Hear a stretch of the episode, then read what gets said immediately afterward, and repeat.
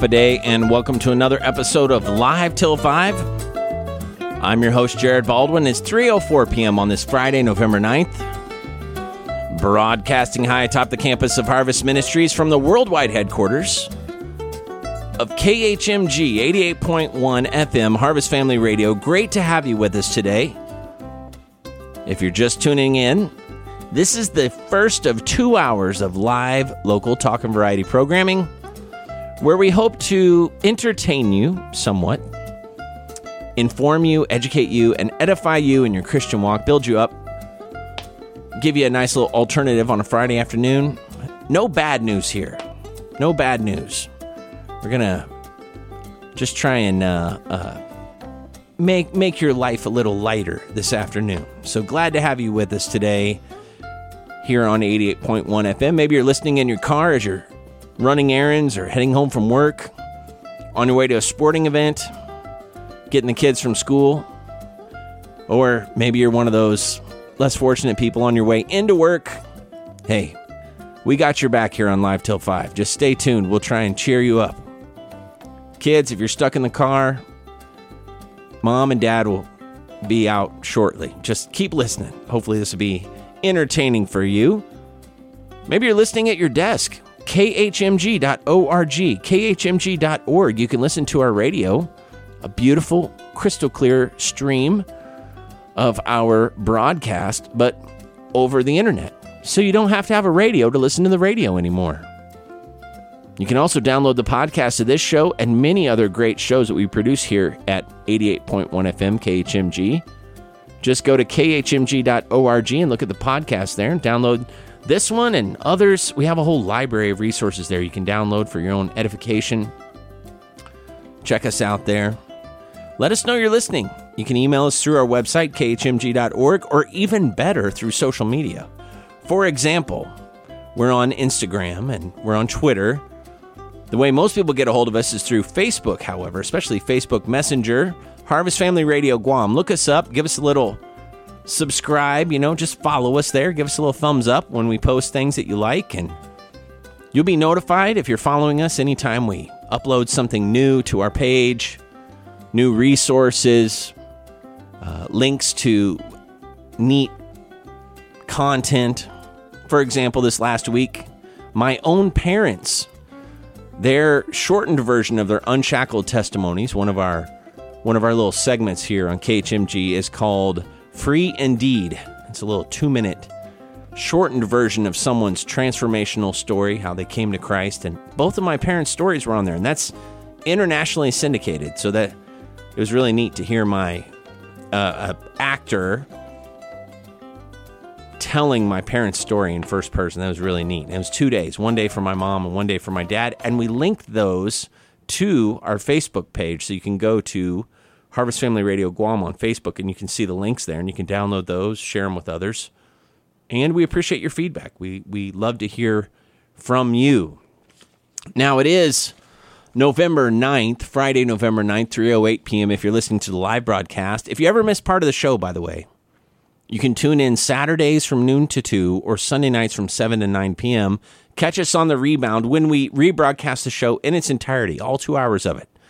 So if you're listening on Saturday, noon to 2, or Sunday night from 7 to 9 p.m., you're listening to the rebroadcast because this is live on Friday afternoon, and it is 3.08 p.m. here at the KHMG studios. Some things that happened this week. It was election day this week, right? Hopefully you had your chance to vote and exercise your your freedom to choose or at least put in your vote as to who might be the leaders here. And uh, yeah, it was. It's been quite a week when it comes to elections, not only here on Guam but all around the world. Wednesday, the seventh, would have been Billy Graham's 100th birthday. Pretty amazing. Thursday was Cappuccino Day, um, all around America. So Cappuccino Day was Thursday. Today is called World Freedom Day among other things. And then Sunday is going to be Veterans Day. And I'm going to talk a lot more about veterans, but according to the stats here, 16.1 million living veterans served during the last uh, at least one war. Two million veterans are women. And of the 16 million Americans who served during World War II, nearly 558,000 are still alive. I'm going to talk a little more about Veterans Day things. That's really the theme of our show today is Veterans and Veterans Day. We're also going to talk about Orphan Sunday. This Sunday is an observance all across America where churches uh, focus on the needs of modern day orphans and foster care, and I'm going to give some stats related to that. But right now, we're going to talk about what's happening in November. I have this list in front of me provided by Bob, the librarian slash registrar slash all around great guy. Bob, thank you for every month providing this content. The month of November is uh, Manatee Awareness. Let's see here. Family Caregivers Month, National Fragrance Month, Georgia Pecan or Georgia Pecan or Georgia Pecan Month, depending on where you're from. Healthy Skin, Home Care. Uh, let's see, Inspirational Role Model Month. I saw a lot of inspirational role models today over at John F. Kennedy High School with their junior ROTC program. Going to have a few of them here on the air in just a little bit for an interview. Long term care awareness, marrow awareness, medical science liaison awareness, memoir writing, military family month, Native American Heritage Month, just to name a few things that are happening this month. This week, National Donor Sabbath is uh, the 9th through the 11th. National Hunger and Homeless Awareness Week is the 10th through the 18th. It's actually a nine day observance. Geography Awareness, 11th through the 17th. Nurse Practitioners, the 11th through the 17th. Young Readers Week. Uh, uh, let's see here. National Bible Week is this week. Fraud Awareness, Split Pea Soup, Snow Care for Troops Awareness, World Kindness, American Education, Book Awards Week, and Global Entrepreneurship Week. All those are happening this week. And today is, uh, let's see here, Kristallnacht. It's also uh, World Adoption Day and World Freedom Day. Tomorrow, the 10th, Area Code Day, Domino Day, Forget Me Not Day, International Accounting Day, National Vanilla Cupcake Day. I don't know if I've ever celebrated that, but I would be willing to try if someone would celebrate with me. Sesame Street Day, United States Marine Corps Birthday, World Science Day for Peace and Development, all on the 10th. Of course, the 11th is Armistice Day. It's a Bonza Bottler Day. What's Bonza Bottler, you might ask? Well, I'll tell you. It's a day where the month and the day numerically correspond. Bonza Bottler. There used to be bodacious Bonza Bottler days, but there are no more of those since we don't have any more. Uh, since we passed 2012, there's no more bodacious Bonza Bottler days. Uh, let's see here. International Day for the Persecuted Church is Sunday. National Sundae Day, that's S U N D A E, that's like an ice cream dessert. Veteran owned Business Anniversary Day, Veterans Day, and World Origami Day. The 12th is the American Fancy Rat and Mouse Day. I remember, I vaguely remember having a rant about this last year, so I'm not going to say more about it. But no, I'm not. I'm just not even going to bring it up. Chicken Soup for the Soul Day. If you're not celebrating the AFRMA Fancy Rat and Mouse Day, that's enough said. National Pizza with Everything Day, except anchovies. Veterans Day observed in the U.S. World Orphans Day and World Pneumonia Day. The 13th, Actors Day, National Indian Pudding Day, Mom and Dad's Day, Young Readers Day, Parents Day, and World Kindness Day. The 14th, Girl Scouts, uh, no, Girls Day, not Girl Scouts Day. Loosen up, lighten up, American Teddy Bear Day, Educational Support Professionals Day, Guacamole Day on the 14th, Pickle Day, and World Diabetics Day. The 15th, America Recycles Day, American Enterprise Day, Children's Grief Awareness Day. Uh, let's see here. The Great American Smokeout, I Love to Write Day, Bundt Day, B U N D T, that's that round cake. Has a very unique shape, kind of a hole in the middle. Let me just say, I think the Bundt is going to come back.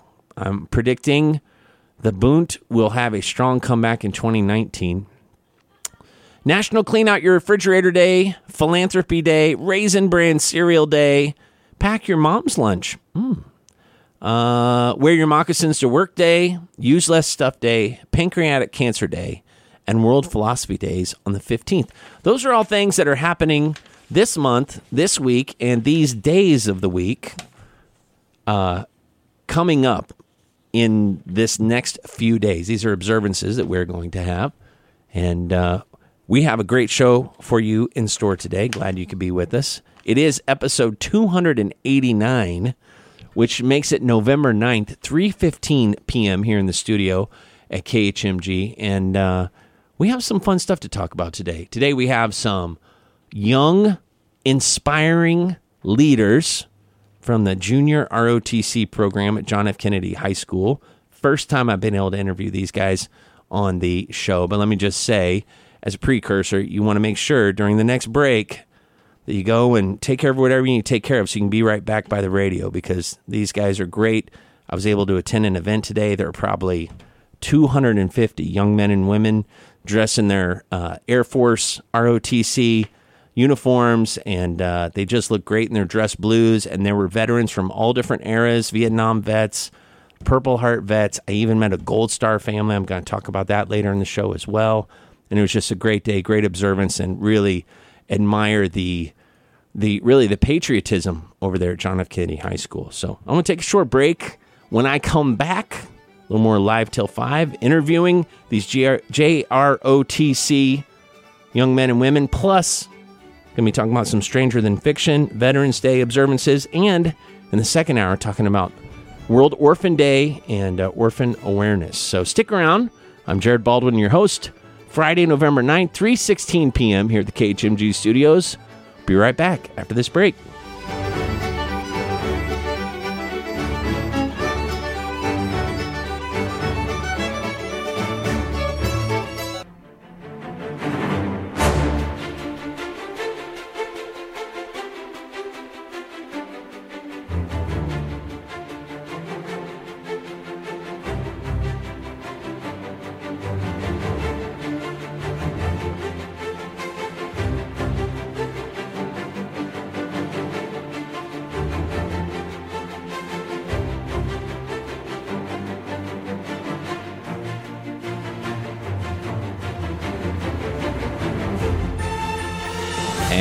Back with a little more live till 5. I'm your host, Jared Baldwin. It's Friday, November 9th, 3.22 p.m. here at the KHMG studios. If you're just tuning in, this is Live Till 5, our 289th episode. Two hours every Friday afternoon, live, local, talk and variety programming, where we hope to entertain you, inform you, edify you, just make it an all around good Friday afternoon alternative for you. And we have a couple big things happening today. Um, three big things, I guess. Uh, three big things named Agnes, Precious, and Daryl. I guess they're not that big. You guys are kind of medium sized. But uh, welcome to Live Till 5. Daryl, we'll start with you. We'll go from my right to my left. Uh, Daryl, why don't you introduce yourself, say your rank, and how long you've been in the junior ROTC? Good afternoon, Guam. My name is Cadet First Lieutenant Daryl Hoyt. I've been in junior ROTC at John F. Kennedy High School for about three years. That's great. What year of school are you in right now? I am currently a junior. You're a junior, so it's a whole high school commitment for you. Started your freshman year. Yes. All right, excellent. Okay, Precious, introduce yourself. Happy day, everyone. My name is Cadet Second Lieutenant Morales Precious, and I've been in junior ROTC for about three years. So I also started my freshman year. Awesome. Yeah. Great. Okay, and then Agnes. Hello, I'm Agnes Choi. I'm Cadet Second Lieutenant Agnes Choi. I've been in the junior ROTC program for about three years, and I started my freshman year. Okay, so you're all three in the same class. You've all been in it about the same length of time. So, uh, so let let me just ask you guys. First off, someone needs to explain to our listening audience that might not know what is the junior ROTC. What does that mean? So the junior ROTC means Junior Reserve Officer Training Corps Cadet. So it's a group of um, high school students that want that um, that decided to join the mil- the military program, like the ROTC program in JFK, and um, we really focus on the core values of JFK of the um, junior ROTC, which is integrity first, service before self, and excellence in all we do. And we also focus on helping our community in everything that we can. So we we really focus on that. Yeah. Yeah. Well, those uh, three core values are the same values that I had to learn when I was 18 years old and I joined the United States Air Force. Integrity first, service force before self, and excellence in all we do. So they kind of drill that into young. And uh, so the the students that participate in junior ROTC have a chance or an opportunity to pursue military officer career, but they're not required to. But a lot of them are Yes. interested in that, right? Yes. So most of um, the people joining the ROTC, be- maybe because they're interested or they really want to join the military after high school, or it's just for a learning experience, or maybe you know their parents told them to. Yeah, hmm, maybe. Okay, well, so uh, let me ask each of you why did you personally get involved? And then what do you like best about being involved in ROTC? So let's start with you, Daryl. Why did you get into JROTC? Like, did you have family members that had done it before or something like that? Or why did you get into it and what have, what have you enjoyed about it the most? Um, I joined ROTC in my freshman year. I was taking a math placement test, and then they had a sign up sheet to join ROTC. Then I signed up and got in.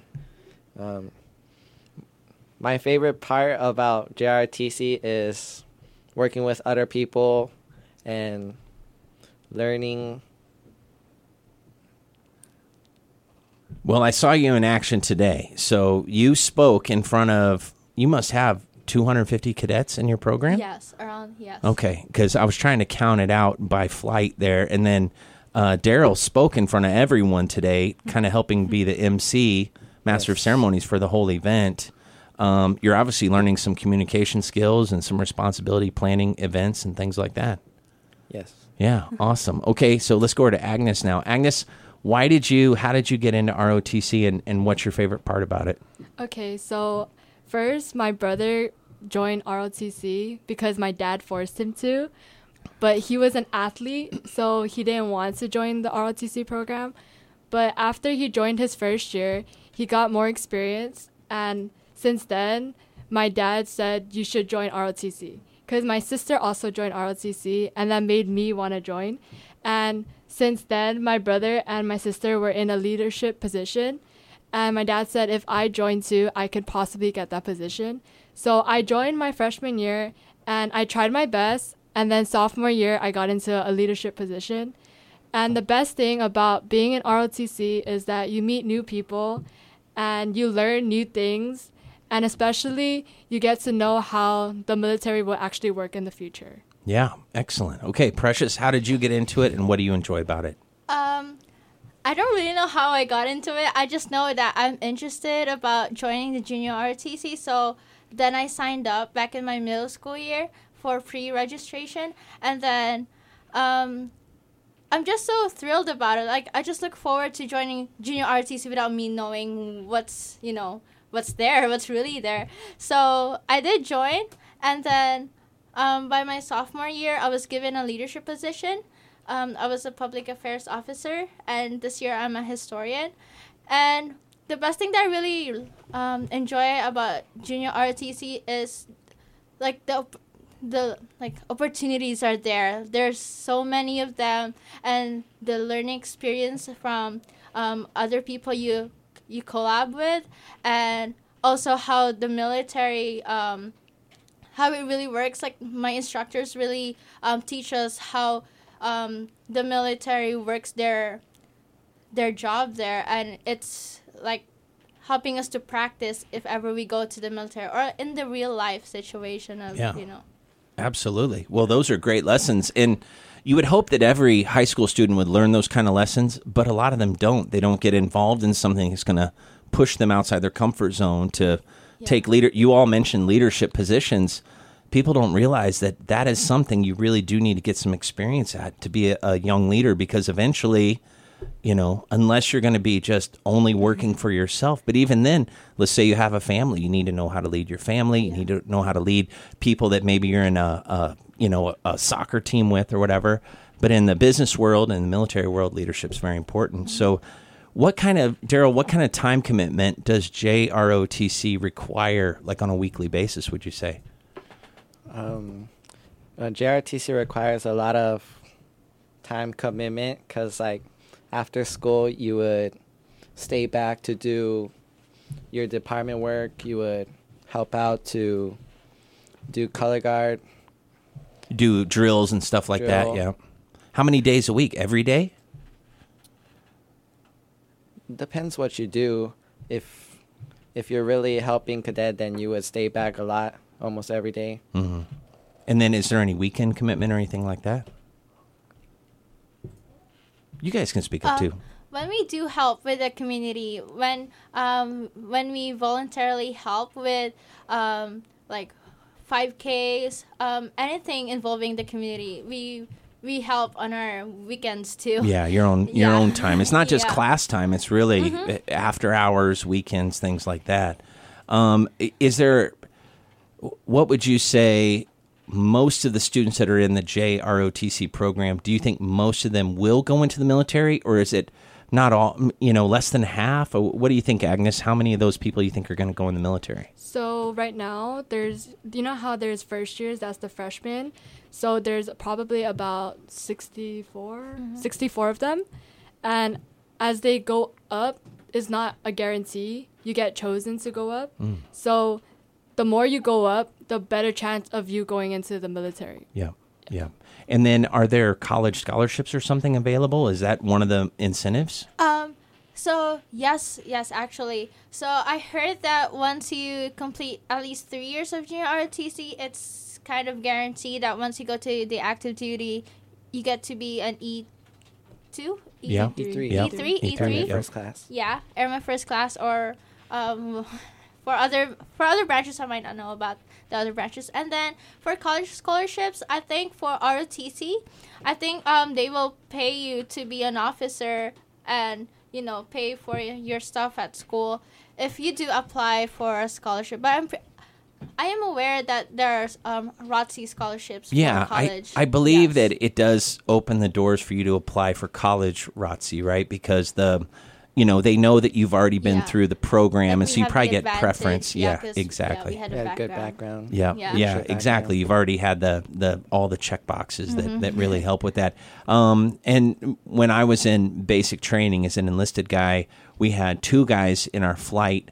One guy had been uh, made it all the way to I don't know 05 or 06 Oh, in the in the JROTC, like a state level position, and um, and he got he not only did he get to go out of basic training, he got E three immediately. Yeah. But his Yeah. basic training was also shortened. I don't know if they still do that or not, but basically he only had to do instead of 6 weeks, he only did like 3 or 4 weeks. Oh wow. Because there's they it's basically an accelerated. So I'm not sure if they still offer the same thing, but I was in during Desert Shield, Desert Storm and um Mm-hmm. and that was something they so they put them in the accelerated program and they were able to get through a lot quicker. And they were just more confident. They came into basic training. Oh, they kind of already because, knew yeah, a lot of. they had a knowledge exactly. knowledge to it, exactly. yeah. so they were really prepped for it. So um, now when you look at uh, jrotc let's say we have maybe some parents listening and they're thinking oh boy i'd like my my student to get involved in that.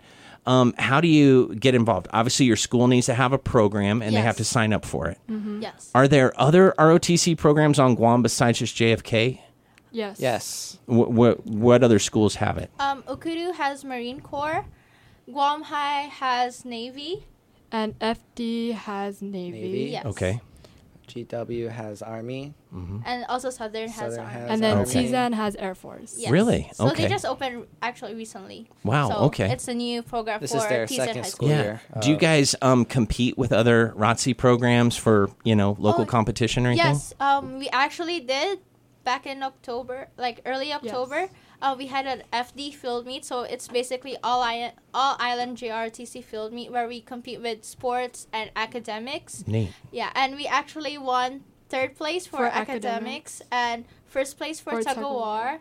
and first place for um, flag football. Wow. Yeah. Well, I saw a few of your cadets, and you got w- one of the biggest cadets I've ever seen. So if he was helping you with a tug of war, Yes, he, he was he was a big sure guy. was helping. Uh, so okay, well, I really admire that you guys are involved in this. Now, um, you each obviously you have your your dress blues on. What are the the ropes? So, um, in active duty, when I was in the training training command, uh, the ropes uh, represented student leadership, right? Yes. yes. So, what is yes. that? What these represent as well? Yes. So my own is the green cord. So this is a director's position. So I am currently a d- finance director and I handle all funds.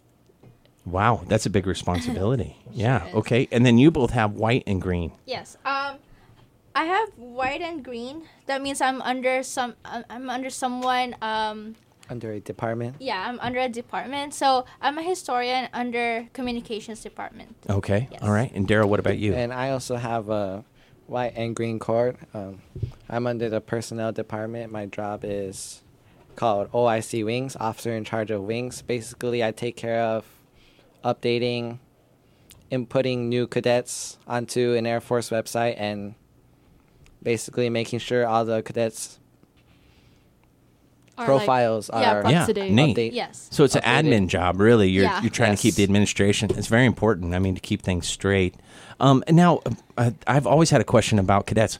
Where do you get your uniforms from? I mean, do you go on base? You order them online? Where where do you get your uniforms? So we get it from the logistics department. They they handle all uniforms, shoes, Yes. belts, and almost everything that requires. Do the cadets have to And- buy them? No, No. it's all free. Oh, wow. Oh, Yeah. that's great. Free That's the uniform. benefit of joining, Of the joining Yeah. the army. army. JRTC, Just Okay. one you'll of the get free benefits, uniform. one of the many benefits. of joining Nice, nice. Now, uh, when it comes to like the esprit de corps you have with your fellow cadets, yeah.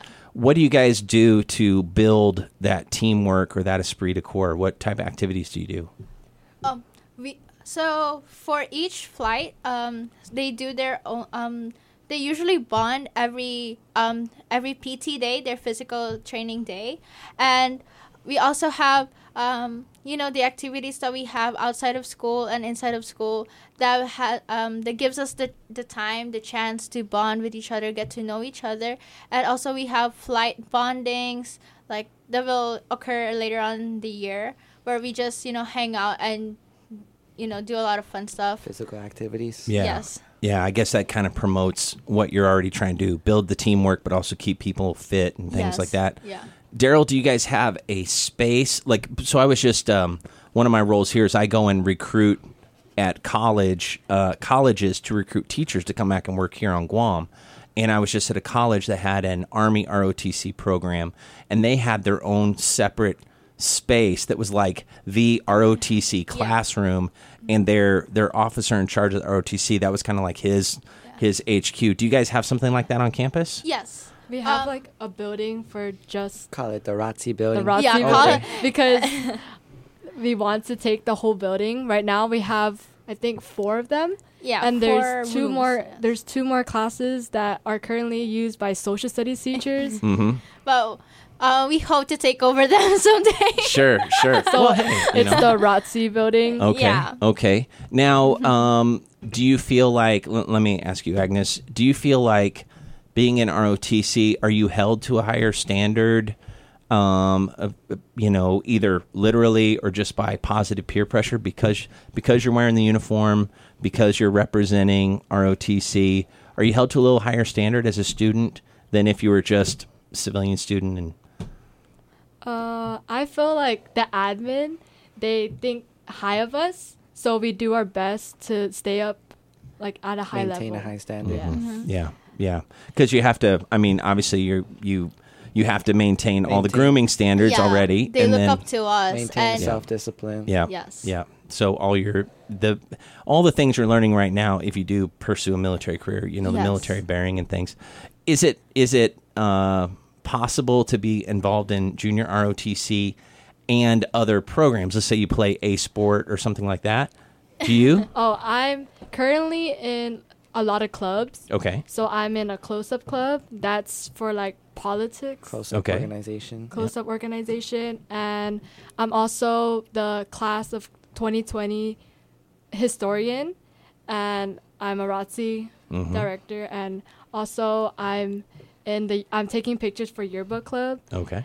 and yeah. So you have to like, juggle a lot of different there's, like- schedules. and then we have AP classes. Oh, so yeah, it's sure. like it's pretty hard, but it's like time managing. So you have to know how to manage your time. right, right, Yeah, right. it teaches us how to manage our time, especially it's junior year and you know, everyone says it's the hardest year. Well, of course, it sure is the hardest year. Yeah, yeah. Well, you know what they're, uh, I think by allowing you to be involved in so many different things, they, my friends that have, I was an enlisted guy, but I have many friends who are Air Force officers, been through the academy or just been uh, through Yeah. bootstrap programs, things like that. But they had to balancing the the uh, pressures of all the different time requirements is one of the hardest things they say Yes. in um, OTC or O- uh, uh, basic training for officers, whatever they call that. I forget. Yeah. But um, because they put more on you than you can possibly get done, and you have to prioritize and balance and not freak out in the whole process. So, so true.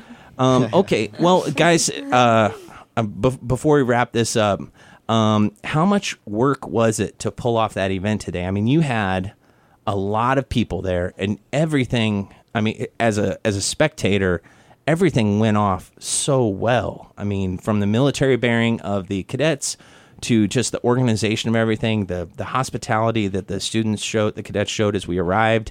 Everything was very organized. Um, how long have you guys been putting time into getting this event organized? Um, I have heard that we, I mean, I know that we have been starting um, getting stuff done two months ago. So we started sending out sending out letters to the veterans organizations two months ago, and we, so it's been a yearly thing. So we know um, what we need to improve, what we need to maintain, and since there are first year cadets that are new to the program, so they didn't know they don't know so much stuff. So um, the commanders try to help them um, know everything that they have to know by the time by the time of the veteran ceremony. So Yeah. such as marching, um, wearing the uniform. They actually just got their uniform this week. So Wow. yeah, I'm glad that you know they pulled that off. Um, and how to salute and Customs those and courtesies. Yeah, Yes, customs- absolutely. yeah. yeah. so, um, even though they didn't have their uniforms yet, um, we start them early with the marching and stuff that they need to know and th- the stuff they need to get done. And for us, since um, we had the experience of veteran ceremony, um, for a couple of years ago, we had the idea of what to do and you know what to improve. So, pr- less than a, uh, less than a month. So of it wasn't. It, it, it's because you guys do this every year. This is a regular event for for Yes. the JFK Yes. uh, chapter. So you guys kind of have it down. You just know you got to get certain things Yes, done by a certain time. Are there any other big events of the year, or is this the big one? There's also the Air Force Ball, but that's gonna be held from Tiyan and not. Okay. Okay. Yes. Do you guys provide any support for that? yes, Or? I think we're just going to collab with them, help them. And then with- alternate in like yeah. sharing the event. Okay. So from year to year. year. So okay. Yes. Wow. Great.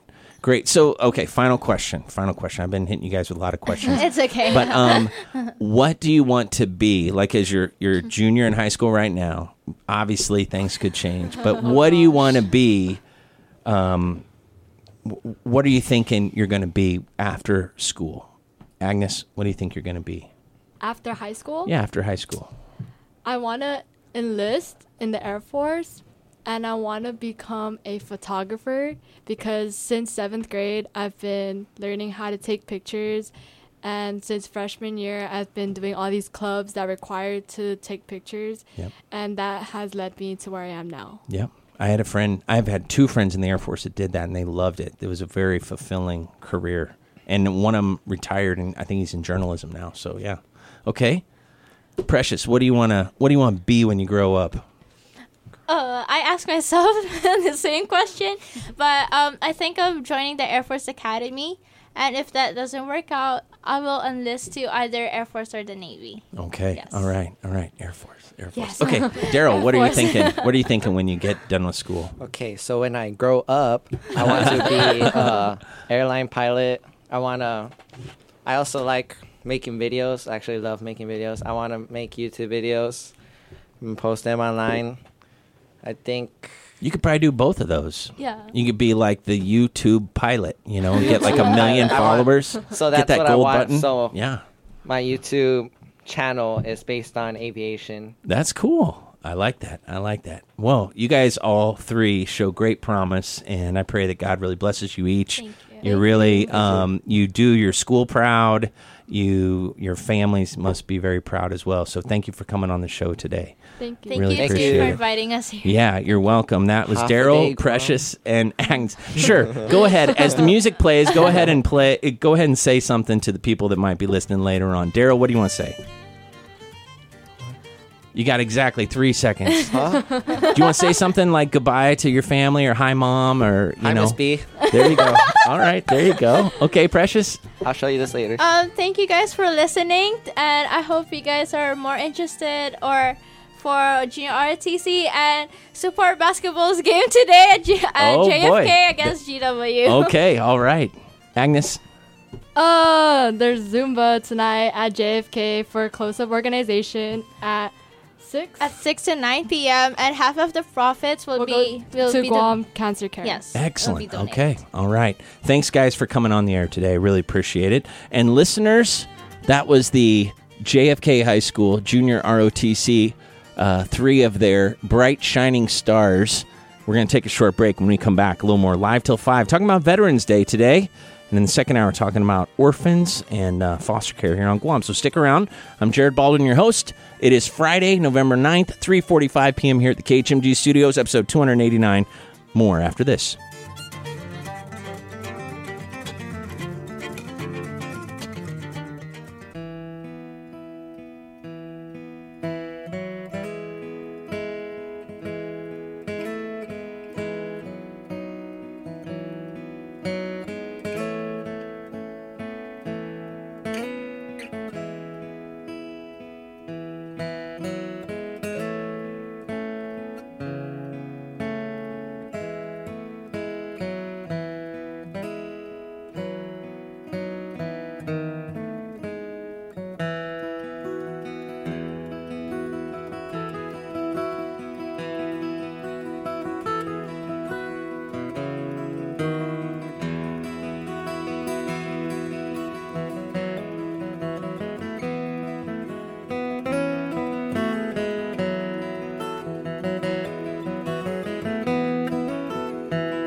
And we're back with a little more live till 5. It's Friday afternoon, November 9th, 3:48 p.m. here at the KHMG studios.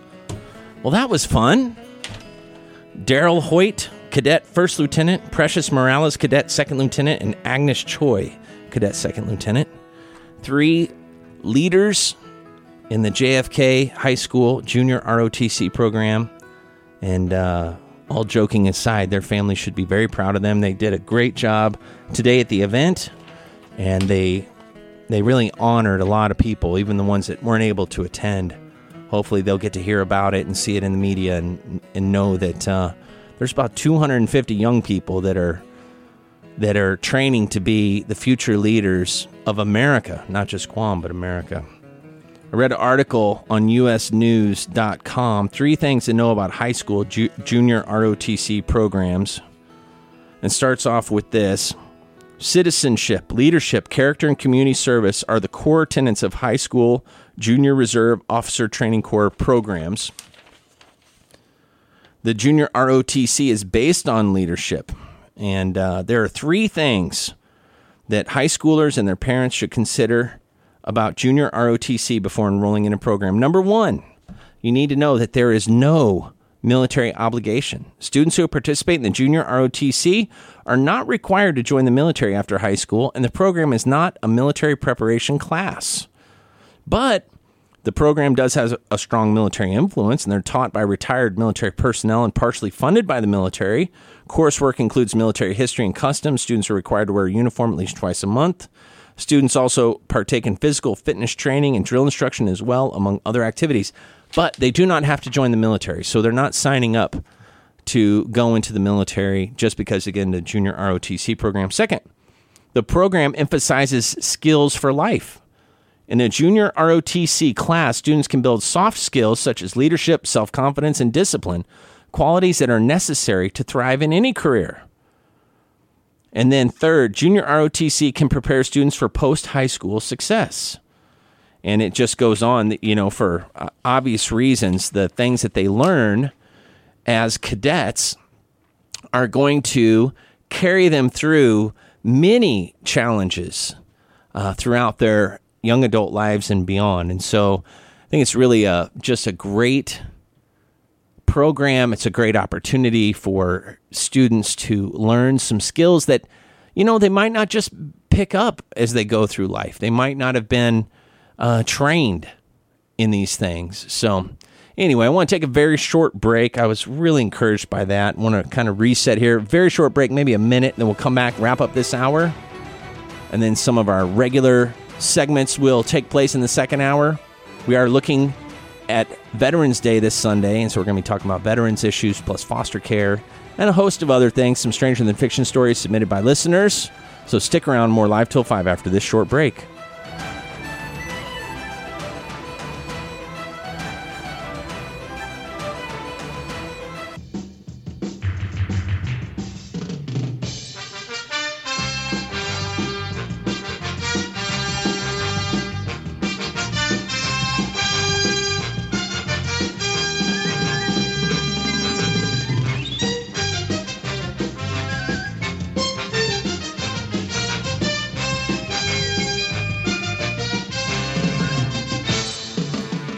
Back with a little more live till 5. I'm your host, Jared Baldwin. 3.54 p.m. on this Friday, November 9th, wrapping up the hour with a listener submitted Stranger Than Fiction article from FoxNews.com published earlier this week on the 6th. The article says this Why not skip cooking Thanksgiving dinner altogether and instead just have your holiday meal in a can with Pringles' newest festive flavors? And I see a picture of three short Pringles cans that say Thanksgiving dinner, turkey in a can, stuffing in a can, pumpkin pie in a can. Last year, Pringles released the line of Thanksgiving dinner flavored chips to the media only, and some people raised a big stink because they wanted to try them too. This year, everyone can experience the thrill because the brand is releasing three of their exclusive Thanksgiving dinner Pringles flavors turkey, stuffing, and pumpkin pie online on November 6th. I'm going to try and order these online. Maybe we'll do a little taste test here on the radio. Daily Meal was among the lucky few who got to try the limited edition Thanksgiving dinner flavored Pringles in 2017, and they love them, and they kind of go on and talk about that. But uh, would you eat Thanksgiving flavored Pringles? Turkey, stuffing, pumpkin pie? I remember probably 10 years ago, I walked into the the gas station, the Shell station that used to be by the old Citibank down there by Burger King and the Crust, and uh, they had Jones Soda, which some of the Circle K's and things have Jones Soda fountain drinks now, but this was Jones Soda in the bottle, and at that time it was kind of a cool hipster, maybe you know Generation X, depending on which bottle you got. Uh, all these cool flavors and things, and they had Thanksgiving flavored Jones soda, if I'm remembering right. And that was like um, cranberry and stuffing flavor, turkey and gravy flavor, uh, mashed potatoes flavor. They had all these different unique stuffing flavors of Jones soda. And I'm it's a little foggy in my brain because I didn't buy all of them, but I just remember seeing them, remember reading about them. But at least 10 years ago, I remember seeing Jones soda also coming out with Thanksgiving flavors uh, in their sodas for the holidays. Not everything's going to be pumpkin spice, by the way. Um, let's see here. Let me let me grab one more listener submitted article. So that that one, the Pringle story, was a listener submitted article. Thank you, listener, for submitting that. Here's another one. This one was submitted all the way from the U.S. It's kind of a sad story, but it's interesting. Basically, it's from the BBC. Uh, India man eating tigress killed after a huge hunt. And it's basically this story about how this giant tiger killed 13 people. Obviously, it's very sad. And it had to be shot. Also sad. But one of the things they used to catch the killer tiger was Calvin Klein's Obsession for Men cologne. Obsession for Men cologne. They think that it attracted the tiger enough because they had tried capturing and killing this tiger and um, tigress. I think they probably make a point to make sure you know it's a tigress, and that's how the Calvin Klein cologne obsession for men ties into the story there. But they had tried and they couldn't catch it, and so eventually, wildlife officials bought bottles of Obsession for Men by Calvin Klein, which contains a pheromone called civetone. And after an experiment, the U.S. suggested it could be used to attract jaguars. And so they did have to kill the tigress, but they they were able to use this obsession cologne. Now, there are some some other articles like did that really help or not? Not sure. I think they just did it just in case. Like couldn't hurt. So there were some good smelling hunters and they were able to get the tiger out of the jungle there and uh, save some other lives though. So sadly the tiger had to die, but no more people there in India had to pass because of the tiger's nature there. So we are at the top of the hour. We're going to take a short break for Salem Radio Network news, and then we'll be in our second hour of Live Till 5. You're listening to us here on KHMG 88.1 FM, Harvest Family Radio, Barrigada, Guam. If you ever miss the show or part of the show, tune in Saturdays, noon to 2, Sunday nights, 7 to 9 p.m. We rebroadcast the show in its entirety, all two hours of it, Saturday, noon to 2, Sunday night, 7 to 9 p.m. Or go to our website, khmg.org, and download the podcast. It'll be available a few hours after the show's over. You can download it and uh, you can listen to it at your leisure. And uh, you can also just listen to our live stream right there on our website, khmg.org. And there are many other podcasts and resources available there on the website. I encourage you to check it out. Let us know you're listening. Go to our Facebook page and follow us. Leave us a little message. Give us a little thumbs up, something to let us know you're out there. Send us a private message. Give us your honest feedback and uh, share our podcast with other people through your own social media. We really appreciate it when you do that. And we are going to take a break. I'm Jared Baldwin, your host, episode 289 on this Friday, November 9th. Be back after this short break.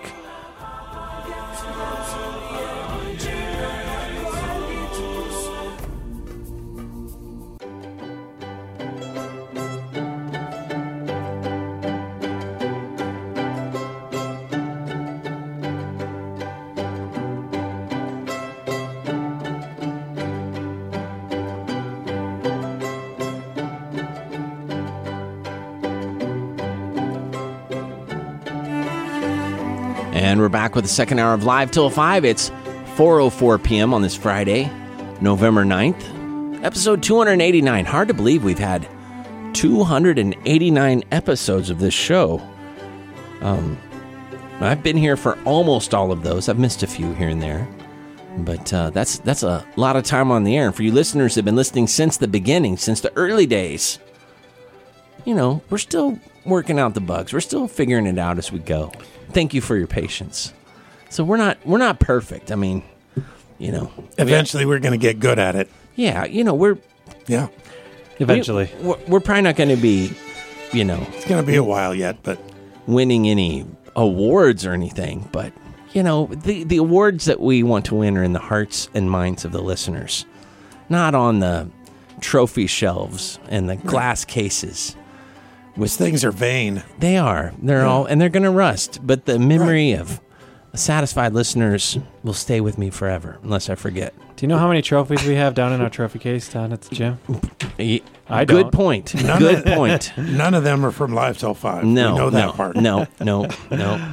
Well, and it, it might be because this is so unique. There's not much else out there quite like what we do. There's no there are a lot of things that have some familiarity to this, Yeah. and there's nothing we do that's new. I mean, we we just borrow some good ideas from other places, and then maybe some bad ideas from other places.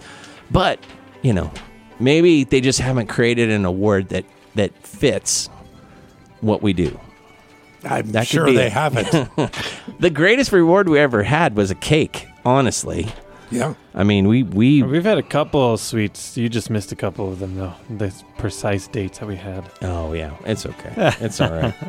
hey, before we uh, get into our quiz with Sebastian Basildua here, um, I was looking back because it is Veterans Day Sunday. I'm going to talk about that a little more, and what our quiz might relate something to that. I- Are we veteran themed quiz, by the way? It's a Veterans Day quiz. Okay, awesome. Well, I was looking at the World War One. So one of the World War One, the only American World War One memorials is where I'm from in Kansas City, Missouri, and um, it kind of was in disrepair for years, and then they just in the last decade started putting money into it. It was kind of a forgotten thing. I had heard that the Korean War Memorial, actually, there wasn't even a Korean War Memorial for a long time, and it was kind of the same thing. It's kind of like it was forgotten. Memorials were not something they were putting a lot of money into. Uh, the Vietnam era memorial was definitely the wall. Of course, was the big thing people were looking at. A lot of World War II stuff.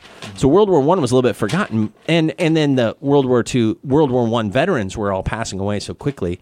Then I was curious: were there any remaining World War One veterans out there? That would make someone so old. I didn't think there was, and sure enough, there wasn't. Um, the last United States American soldier or sailor who passed away, who was a World War One veteran, was Frank Buckles. Died on February 27th, 2011, at 110 years old. And I remember this. I remember the name Frank Buckles. He was kind of famous because he was the last living uh, World War One veteran in America.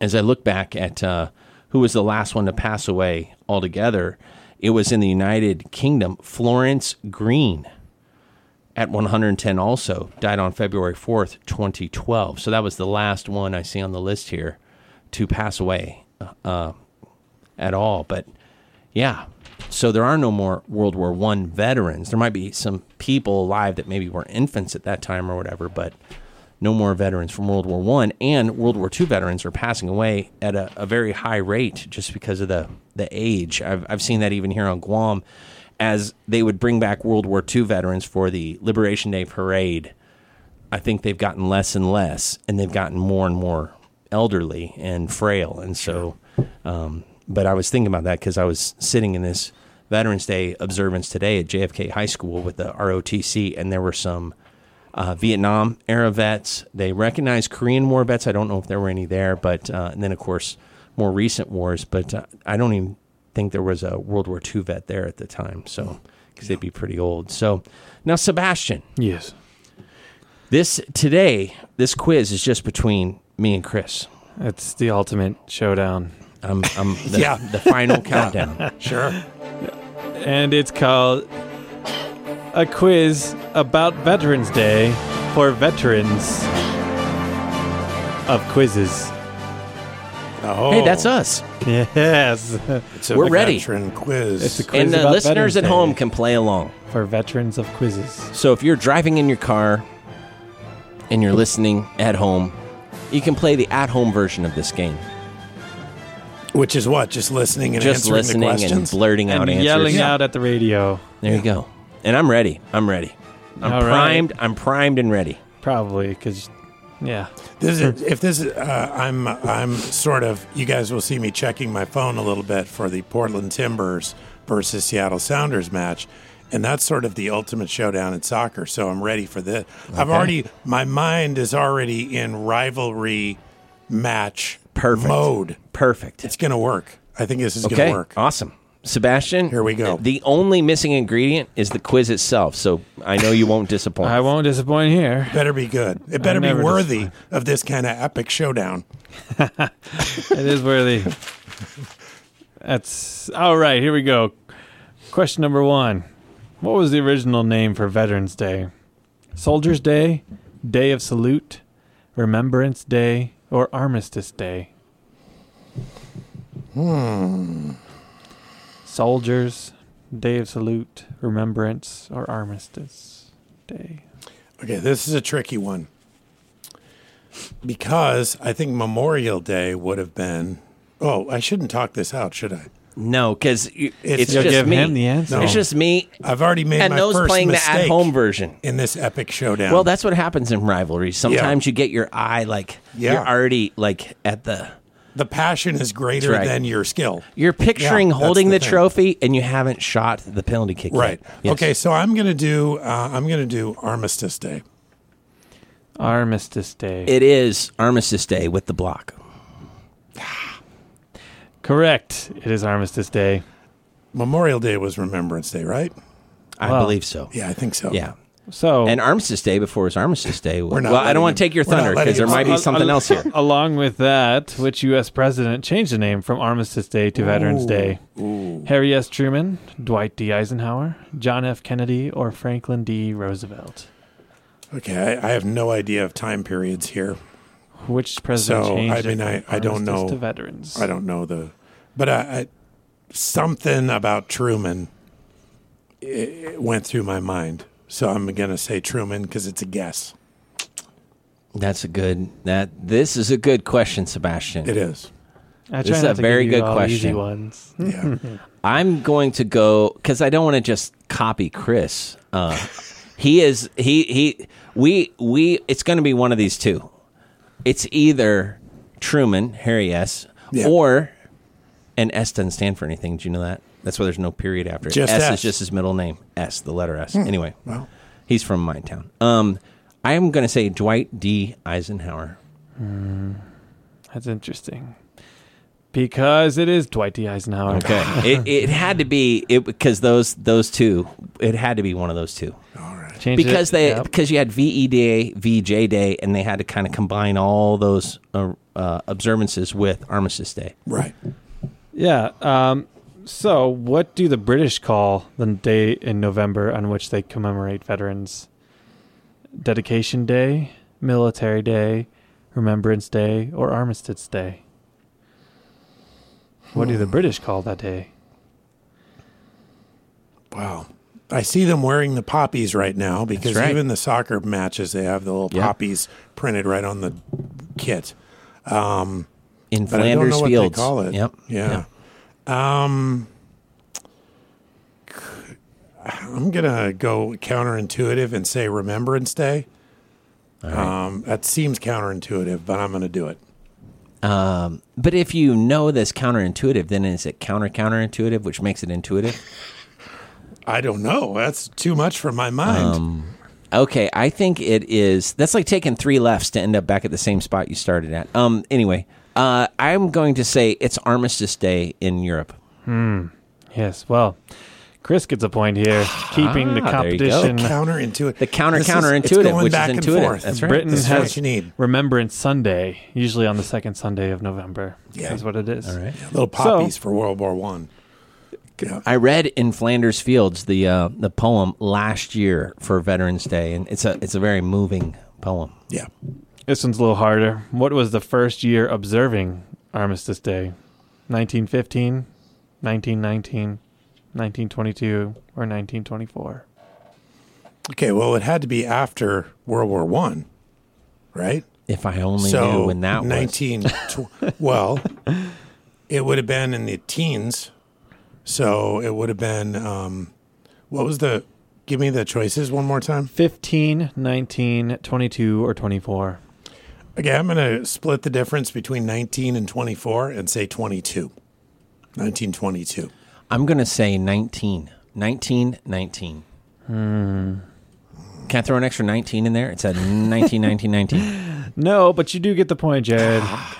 In 1918, on the 11th hour of the 11th day of the 11th month, an armistice, or temporary cessation of hostilities, was declared between the Allied nations and Germany in World War I, then known as the Great War. One year later, in November 1919, U.S. President Woodrow Wilson proclaimed November 11th as the first commemoration of Armistice Day. Wow. right after then huh well Yeah. So that's interesting. Yeah. So That's it's like the, the year after Yes. World War One ended. Yeah. Makes sense, though. I mean, you had all these veterans, you wanted to honor them. Yep. Yep. All right. Uh, we got Chris at one and Jared two. Next question. Uh, there's two more questions, by the way. Okay. One of these states has more than 1 million veterans as part of its population. Which one? New York, Florida, Pennsylvania, or Illinois? more than 1 million veterans um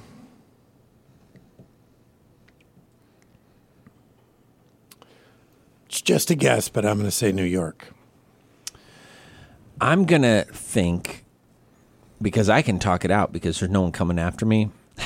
uh, I'm going to go with Florida because there are a few military bases there. Plus, it's a logical place for old people that are retiring Oh, to go good. to. That's good logic Um, right there. and there are a lot of military golf courses, which is a big deal to military I covet retirees. that logic. Yeah. military uh, uh, hospitals and military golf courses, and and so they can live cheap in Florida. A lot of retirees there anyway, but fa- safe safe guess Florida. It's this is about the time when you realize you should have thought about it. Overwhelmed with remorse. yes, I have that that feeling daily Yeah. I wonder how many as I walk out of the that. cafeteria. Sometimes Yeah. things like that. I wonder how many kids say that at, as they're going through their tests at Yes. school. I should have thought about this. All right. Well, Florida is the answer. oh, It's it's home to more than 1.5 million veterans, 20 major military installations, and three unified commands. Yep. So that- Also, Florida, also known as Heaven's Waiting Room. I wonder why. All right. Well, one last question. Even though Jared kind of already secured the victory, You can make this but- one worth three points, and then if Chris gets it, he can he can uh, beat me. Yeah, it's not hard enough to be a multiple. How about don't give us multiple choice? Just uh, just give us the question, see if we can get it. If we can get it without multiple choice, you get three points. Okay, three points here. Um, who was the president during World War One? the president during World War One. oh, this this reveals the thing about this. This is that's worse is this reveals your lack of history from that era. Um, and that's you know that's that's good for to let the listeners know of your ignorance. No googling, It had Jared. to be. It had to be. Getting a text. it had- yeah, no googling. No, no, it was about your your your uh, that slumber party you're going to. You're, Oh, okay. You're now in a different room. Okay. Me? Yeah, Oh, It- of it's same group, same group, different Yeah, room numbers. Oh, all right. No, you are in the same room. Okay, good. Slumber party. Now people are wondering what's going on there. That's not a, not a good. Okay, um, Pillow president fight. during World War One was. It was it was after Teddy Roosevelt. It was who was after him? Taft. I, was it Taft? I, I can't. I'm just gonna say Taft. I don't know. I mean, was it Uh, William Howard Taft. Um, hmm. was was Taft after him or was it um? This just William Henry Harrison. I mean, it makes you think to yourself. Grover Cleveland. When these mo- Grover Cleveland, There's was it? Grover Cleveland, yeah, Taft. You have uh, Harrison, who didn't he didn't live very William long. though. Henry He died early, He died and that's early. that's how someone else became president. I think that's maybe how that's usually how, that works. Yeah, no, like he died in office like shortly into his. I okay, I and we already said you already said Woodrow Wilson signed the Armistice Day, made that a holiday in 1920, but, I it think that was an election lasted for year. several years. Yeah, So I believe the year before that, you would have had uh, "Keeping It Cool" with Calvin Coolidge. whoa, Maybe, maybe. And uh, the correct answer is Wilson. Oh, it was Wilson. Woodrow Wilson. He, he put it into 1919. if he was a snake, he would have bit us in the face if he was a mentioned snake. him. I That's the know. thing I about talked it. through it. Known even. as the 28th U.S. president, led America through World War One and crafted the Vers- how do you say it? Versailles. Versailles, Treaty of Versailles Versailles. Treaty. Yep. The Versailles Treaty's 14 points, the last of which was creating a League of Nations Oh, to ensure world peace. I underlined, highlighted, capitalized, bolded the ensure part of Yeah. ensuring world peace Okay. for the League of Nations. How did that work out? And so, with that, Jared has ensured his victory. Yeah. Even though I stumbled at the end, my, I had enough of a, a lead there already secured. Me- So, yeah, well, I'm going to bounce some Veterans Day stuff off of you guys because it's just more fun when we can talk about it together. You know, sometimes I'm just in here, it's just me and the microphone and Yeah. millions of listeners, but there's no one to bounce stuff off of. So I want to have at least, plus, then I can add you guys to the list of listeners if, if you stay in here. So, Veterans Day facts. Uh, let's see here. It was Armistice Day. I did not look at this. I'm just reading Ah, it good. now. But uh, November 11, 1919, Congress passed a resolution in 1926 for the observance. Unlike Memorial Day, Veterans Day pays tribute to all American veterans, living or dead, but especially giving thanks to living veterans who served their country honorably during war or peace. So Memorial Day really does honor those that made the ultimate sacrifice. But Veterans Day, it's anyone that served at any time, men and women. Uh, let's see here. Uh, 1968, the Uniform Holidays Bill was passed by Congress, which moved the celebration of Veterans Day to the fourth Monday in October. The law went into effect in 71, but in 1975, President Gerald Ford returned Veterans Day to November 11th due to the important historical significance of the date. So I don't know why Congress moves stuff around and then it has to get moved back. Uh, let's see here. Great Britain, France, Australia, and Canada also commemorate veterans of World War One, World War Two on or near November 11th. Canada has Remembrance Day, while Britain has Remembrance Sunday. There you go. Yeah, I think we uh, pulled a little bit from the same info Yes, there. probably did. 16.1 million living veterans served during at least one war. 5.2 million veterans served in peacetime. 2 million veterans are women. 7 million served during the Vietnam War. 5.5 million veterans served during the Persian Gulf. I was uh, active duty during that time, but I did not have to go. Uh, of the 16 million Americans who served during World War II, 558,000 still alive. 2 million veterans served during the Korean War, kind of the overlooked uh, war. 6 million veterans served in peacetime. As of 2014, 2.9 million veterans received compensation for service connected disabilities.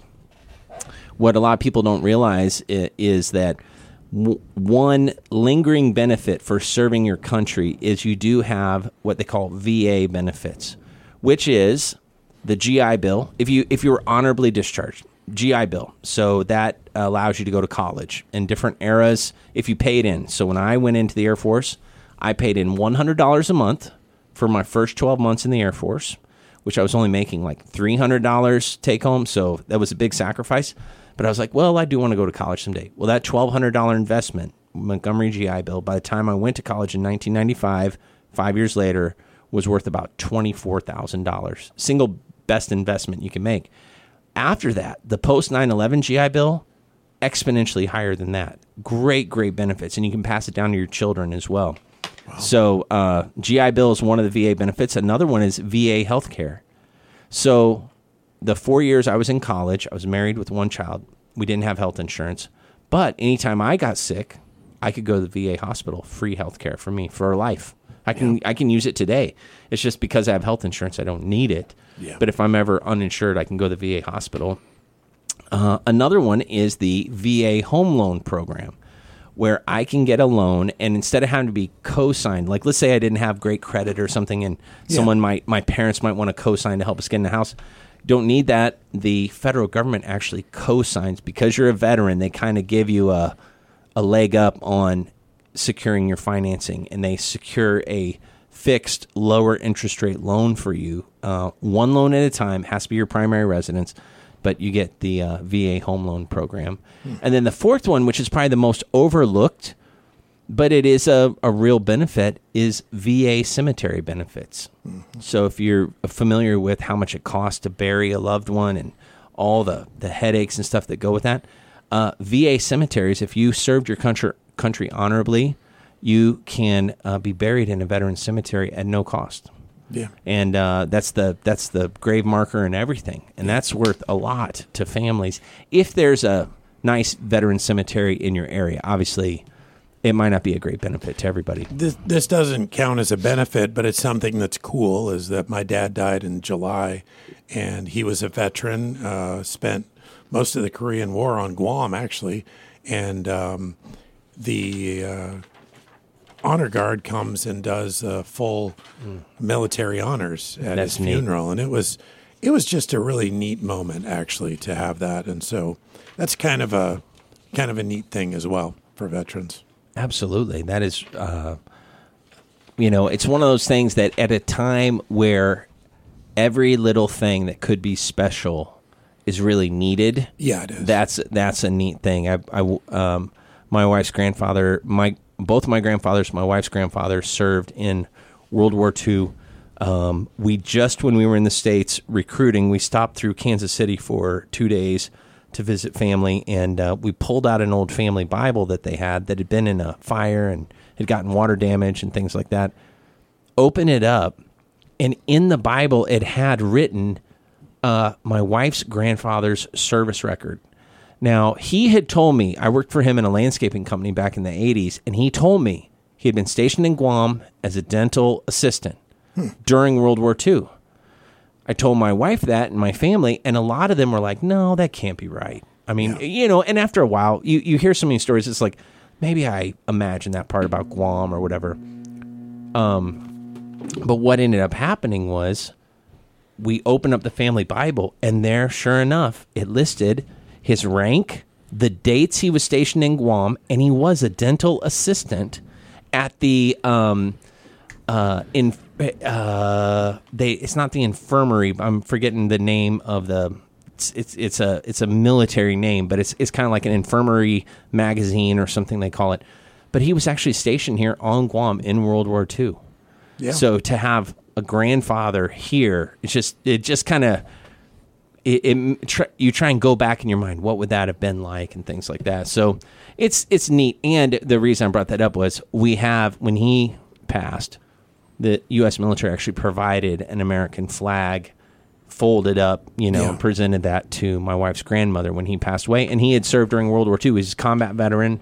Um, there are different ways of looking at veterans. I'm just a I was a prior military guy. I am a veteran and I've I've enjoyed the benefits of that, but my my contribution, my sacrifice was nothing like what maybe a combat veteran, someone that actually had to see action, someone that their life was on the line.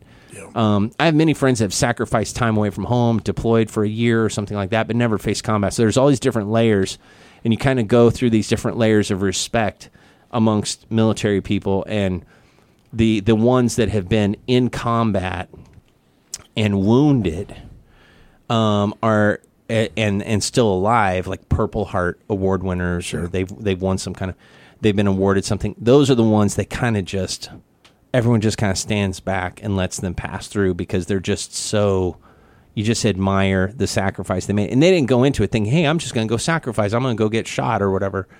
Um, there were some people at this event today that were from the Order of the Purple Heart. They're purple Purple Heart recipients, and you'll notice if you go to DMV here, I believe Purple Heart recipients. I think they get their license plates free Yeah. um, and it is identified on their license plate, and so it's it's quite the honor, and they've they've uh, paid they've they've paid dearly sometimes for those that respect. So anyway, I'm going to talk a little more about veteran stuff when I come back, including today I got to meet the first. I've never met a Gold Star family today, and I'm going to explain a little bit about that um, experience when I come back. So, Sebastian, thanks for providing the quiz for Of us. course. Really appreciate it. Chris, thanks for being here today as well. Yep. Listeners, stick around. I'm going to take a short break. When we come back, a little more live till 5, talking about Veterans Day. Going to wrap that up, talk about the Gold Star family I met, talk a little bit about Orphan Sunday as well, some of the stats here on Guam and abroad. So stick around, more live till 5 after this short break.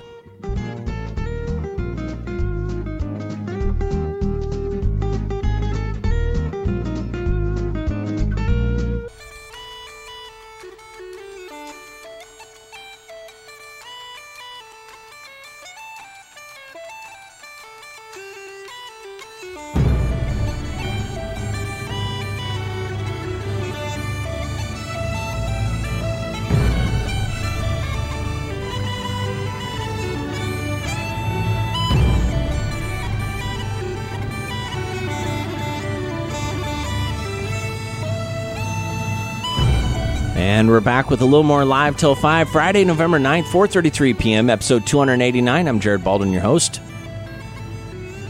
If you ever have to leave your car radio, but you're going to be near a computer, you know you can go to khmg.org, click on the Listen tab, and listen to a beautiful stereo stream of our radio broadcast 24 hours a day, 7 days a week. You don't have to have a radio to listen to the radio anymore. And this is how many people listen at work or maybe around the house. They can just tune their computer to it, and it's a great way to listen. Also, let us know you're listening through our Facebook page, Harvest Family Radio Guam.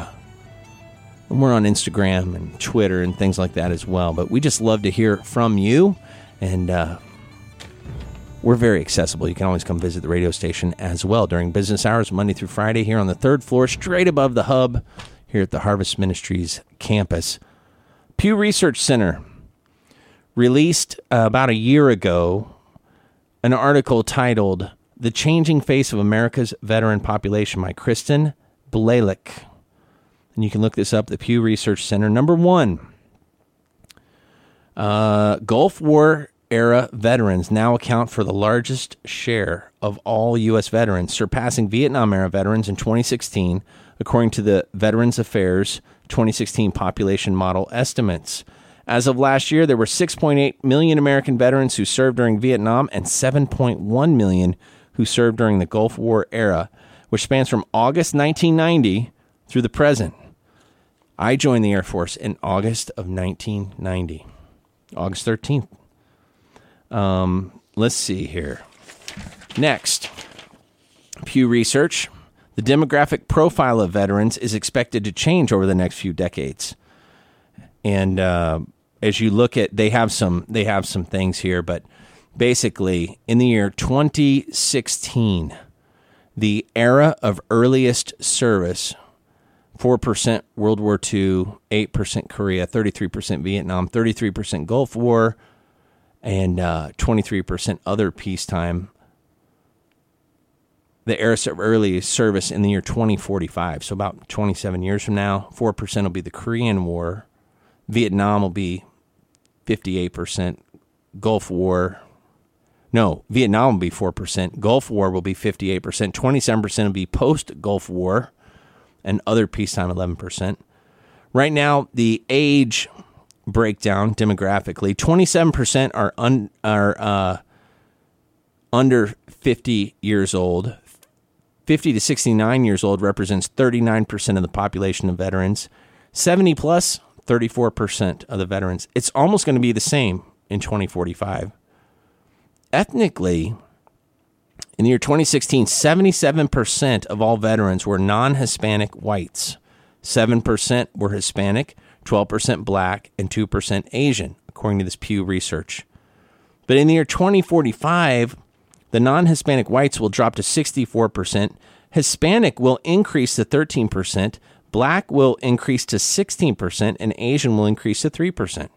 Quite a change there. And then the gender difference Women make up 9% of the veteran uh, population right now, and 91% are still men, whereas in 27 years, it should be about 18%. So the percentage of women veterans will double, where the percentage of men veterans will go down by about nine points there.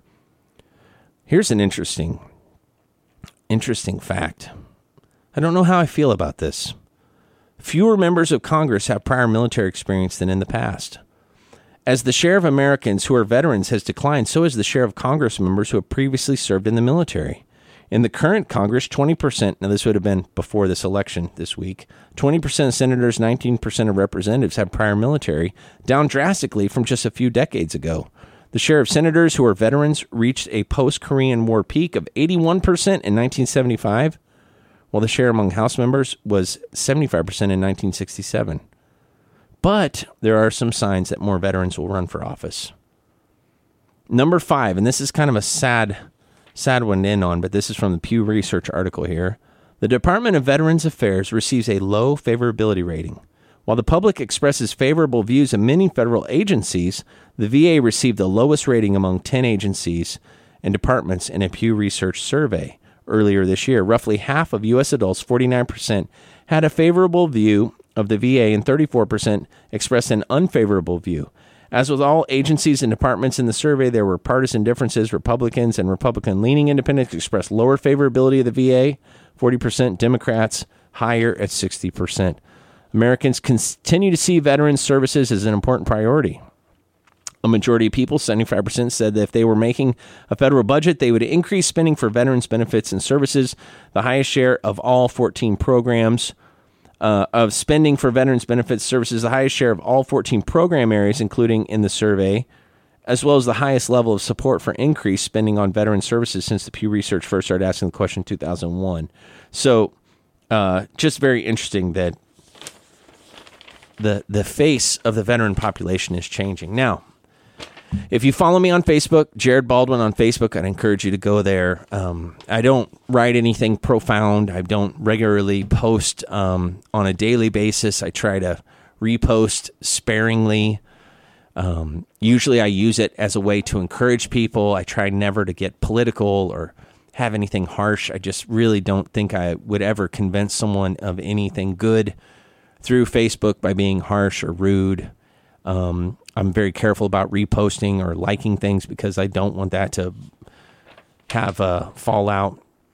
But I did feel compelled today to write about this brief experience. And I don't mean to make this about myself because this really isn't about me. But on the other hand, my my feelings about what happened was so kind of caught me off guard. I guess if I would have been thinking about this, maybe I, I could have um, kind of measured where this was going to head. But basically, I went to this junior ROTC Veterans Day ceremony at John F. Kennedy High School today, and it was done great. And we talked about that in the first hour when we had the three cadets here. During the time where the MC introduces dignitaries, there were a lot of very respectable dignitaries there. There were some new senators, uh, there were some veteran sem- senators, there was the head of a large government agency there, there was the principal of the school, um, there were mayors there, and then they had these other wonderful people. They had active duty military, different branches, they had reservists, they had retirees, people that served their country for extended periods of time and were able to retire from the military. You had a few people like me that were prior veterans, or we were prior active duty or reserve. So I'm a veteran, but I'm not a retired veteran. I kind of feel like I was at the lowest level there. You know, I just didn't put in as much as some of these other people did. But then, as they were recognizing the Order of the Purple Heart, and a few men stood up, and, and some ladies, I believe they were spouses, these people were wounded in action in the military during wartime. Just amazing. But then they said, they read, um, and members of the, and, and forgive me if I don't get the name of the organization right. I, I, the idea was the Gold Star Family Organization here on Guam, Gold Star Families. And this couple stood up, a gentleman stood up and his wife. And uh, it just struck me although I I had a friend that passed away in the military during Desert Storm, um, through an accident, and I know like even our library here at Harvest Christian Academy is named after someone that passed away during war. Um, the road that our school and church is located on, Sergeant Roy T. Damian Jr. Street, named after someone that passed away during wartime. So I've met people, family members, and things like that, and have known people that have died during war, things like that. But I've never actually met, to my knowledge, a Gold Star family. Now, Gold Star family, that's the term for uh, a family member who has lost um, a, a, close relative during wartime, um, killed in action. And um, this couple stood up and stood at attention right there on the front row as they read Gold Star family. And then they sat back down, very humble. And I was just thinking how, you know, there were hundreds of high school students in the gym. And I think it kind of just, it passed so quickly because there were so many other people recognized and, and, and nothing wrong with that. But it hit me a little stronger. And I realized I had never met a Gold Star family before, at least not ones that had been identified to me. So after the whole ceremony and they did a parade at the end and things like that, we went back to a a room where we kind of congregated for some refreshments and I couldn't stay long. But right in front of me in line was the gentleman. We were some of the first ones back in the room. The gentleman who stood up when they mentioned Gold Star family. And so I just kind of worked up my courage. I followed him to, he got away from the food table a little bit and I just asked him if he was a, uh, Gold Star parent? And he said, Yes, he was. And he told me that his son had passed away um, in the military. And then he introduced me to his wife. And I wrote about this experience on my Facebook page. So I'd encourage you to check out my Facebook page, uh, Jared Baldwin, and um, you can see the little statement I wrote, wrote about it. But I got back to the car and I was just so moved by the whole experience. And it was such a brief encounter. And again, I didn't do anything other than meet these people and say a few things that I couldn't hardly get the words out. But then when I I wanted to make sure I spelled their name right when I Facebook posted here. Well, the Guam Daily Post a year ago, the Post Guam www.postguam.com wrote an article on November 11th, 2017 No Greater Love, a Soldier's Ultimate Sacrifice. And uh, they talk about this family. The parents of Army Sergeant Joshua Akoni Sablan Lukela, Lukela was killed in Afghanistan. Dorothy and Tony Lukela surround their home with memorials of their eldest son, Army Sergeant Joshua Akoni Sablan Lukela. Remembered as a quiet, respectful young man, Simon Sanchez High School graduate, and um, he passed away in Afghanistan. And I would encourage you, I put a link to the newspaper article uh, in my post, but he was he was a, a combat veteran, and he passed away uh, in Afghanistan. He survived Iraq, so he had been in in a war zone in Iraq, had come back, and then got deployed to Afghanistan. He was killed in 2010 while in a Humvee after an IED, that's an improvised explosive device, struck his vehicle, killing all inside. Sergeant Lukela of the 101st Airborne Division's Air Assault Team was only 23 years old. And um, this article in the Guam Post, I would really encourage you to read it. It's a great honor to this young man and to the parents. And um, I just never anticipated the the mixed emotions I would have talking to someone that was a Gold Star parent.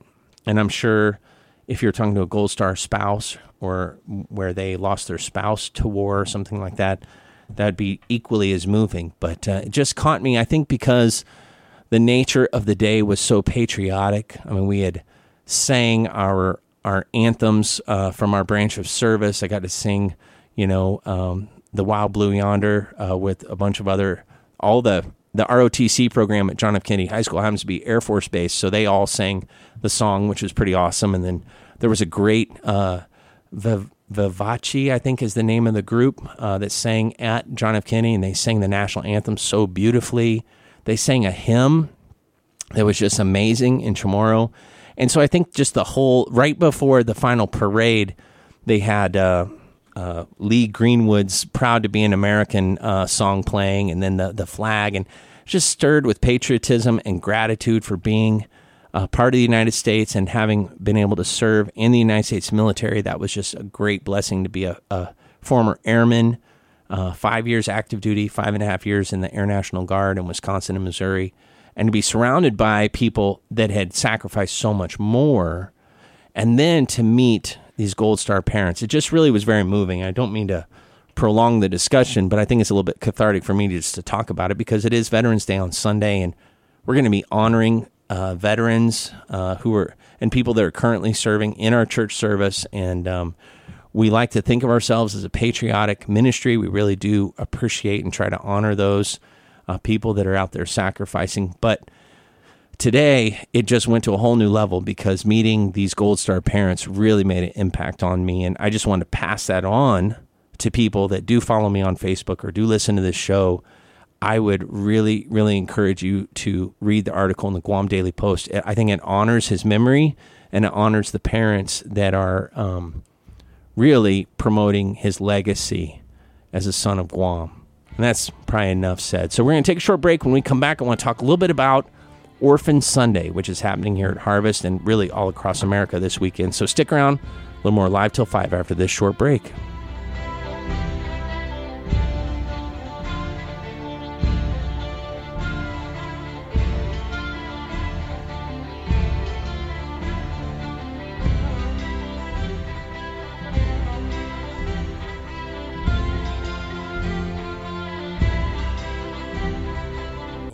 with me, Lord, God walk with me.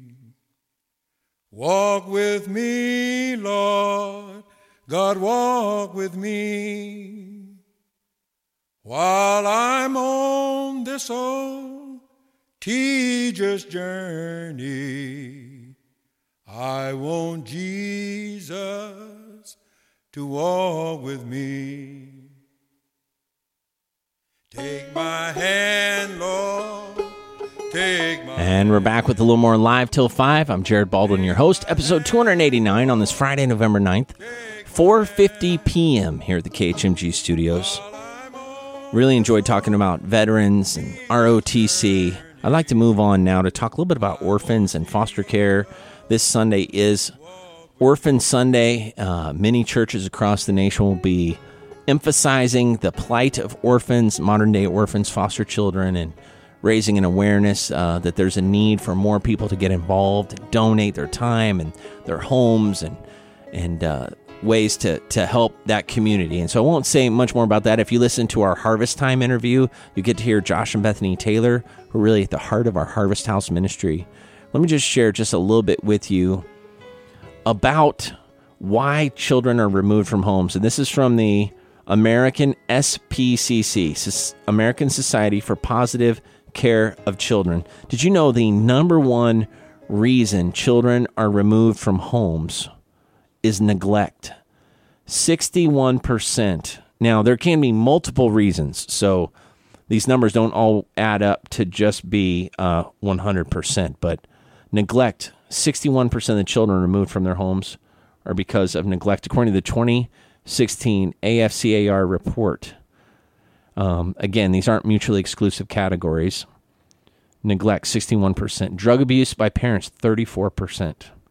Caretakers' inability to cope, 14%. Sometimes the parent is uh, too young, or the parent is, uh, or the caretaker, maybe the grandparent is taking care of a child.